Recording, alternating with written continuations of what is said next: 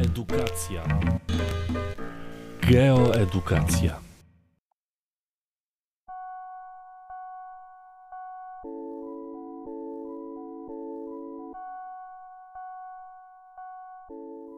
Zasoby wodne Ziemi.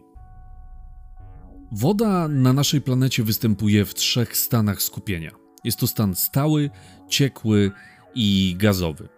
Zdecydowana większość wody, która jest na Ziemi, nie nadaje się do wykorzystania do celów rolniczych no lub do celów pitnych. 97,5%, a więc przytłaczająca większość, jest to woda słona.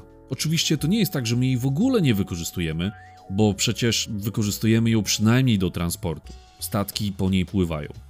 2,5% to jest zaledwie woda słodka, a więc ta, którą moglibyśmy wykorzystywać do celów rolniczych, czy też jako wodę pitną, ale musielibyśmy mieć do niej dostęp.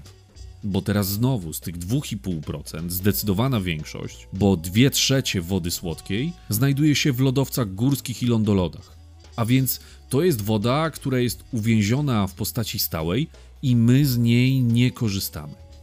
30% z tej wody słodkiej, czyli prawie 1 trzecia, to będą wody podziemne.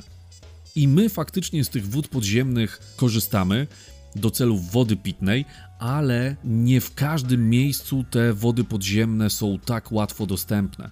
Nie w każdym miejscu one znajdują się na tyle płytko, że możemy z nich korzystać bez problemu. Więc znowu nie możemy powiedzieć, że korzystamy tutaj z całej wody. Pozostała część stanowi już bardzo niewielką ilość. Niecały 1% to będzie woda zgromadzona w postaci wieloletniej zmarzliny, a więc znowu taka, z której nie korzystamy. Woda znajdująca się w jeziorach słodkich to jest zaledwie 1 czwarta procenta całej wody słodkiej, a więc znowu jest to niewielka ilość, chociaż w naszych wyobrażeniach pewnie wydaje nam się, że większość wody słodkiej to właśnie są rzeki i jeziora, bo to jest coś, z czym mamy styczność. Poza tym pamiętajmy, że wodę słodką możemy spotkać w glebie, możemy ją spotkać w atmosferze, w postaci chmur na przykład, czy też pary wodnej. Poza tym woda występuje w organizmach żywych, w bagnach czy w rzekach. Ilość wody na naszej planecie nie ulega zmianom. Natomiast może się zmieniać miejsce, w której części naszej planety ona się znajduje, czy znajduje się w postaci lodowca, czy też ten lodowiec się topi i wkrótce trafi na przykład do oceanów. Może także zmieniać się stan skupienia, którym się znajduje. A więc woda paruje, albo para wodna się skrapla, no albo też zamarza. Obieg wody w przyrodzie odbywa się przede wszystkim dzięki dwóm siłom.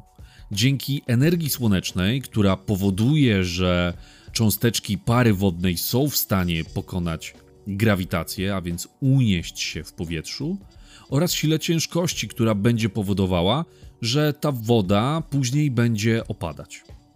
Mówiąc o cyklu hydrologicznym, jako pierwotną przyczynę możemy wskazać właśnie energię słoneczną, która powoduje, że w wyniku nagrzewania się woda zgromadzona w oceanach zaczyna parować, a więc dostaje się do atmosfery, w której para wodna zaczyna się gromadzić. Jeżeli dojdzie do ochłodzenia tej atmosfery, jeżeli temperatura powietrza spadnie, no to para wodna oczywiście zaczyna się skraplać, będą się tworzyć chmury, a następnie może wystąpić opad. W sytuacji, kiedy para wodna pochodzi z oceanu, następnie nad tym oceanem się skrapla i spada z powrotem w postaci deszczu, wtedy mówimy o tak zwanym małym obiegu wody. A więc woda nie opuszcza swojego tak jakby miejsca, z którego wyparowała. Natomiast oczywiście dzieje się tak, że w wyniku ruchów powietrza w atmosferze masy powietrza, które się utworzyły nad oceanem, przemieszczają się nad ląd i to tam para wodna, która trafiła do atmosfery z oceanu, ulega skropleniu i spada na ląd w postaci deszczu lub śniegu. Z wodą, która spadnie na ląd, może się dziać kilka rzeczy. Po pierwsze, może ona spływać po powierzchni. Jest to tak zwany spływ powierzchniowy, który najczęściej odbywa się rzekami. A więc najpierw po powierzchni jakiegoś tam gruntu do rzek, no i następnie rzekami z powrotem do oceanu. Natomiast woda może również trafić do jezior. Mamy jeziora, które są bezodpływowe, z których woda nie trafia do oceanu.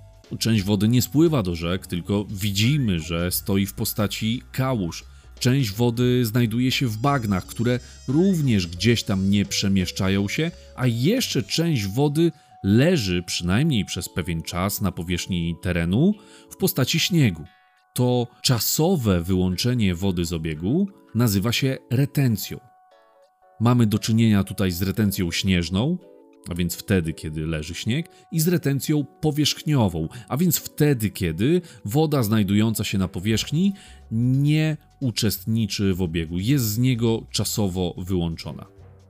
Woda, która znajduje się na powierzchni, może również parować, a więc znowu do atmosfery dostają się cząsteczki pary wodnej, i jeżeli woda, która wyparowała z powierzchni lądowej, spadnie z powrotem nad lądem w postaci deszczu, to również mamy tutaj do czynienia z małym obiegiem. Oprócz tego, że opady, które znajdą się na powierzchni, mogą albo na tej powierzchni zostać, albo spłynąć po powierzchni z powrotem do oceanu, mamy tutaj jeszcze jeden element, mianowicie wsiąkanie, a więc infiltrację.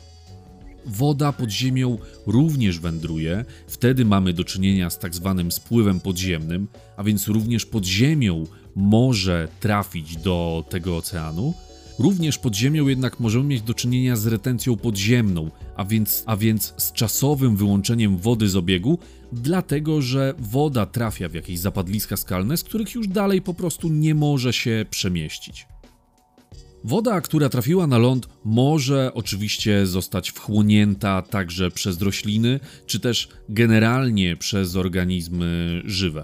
W takiej sytuacji woda również paruje z szaty roślinnej, a proces ten nazywany jest transpiracją.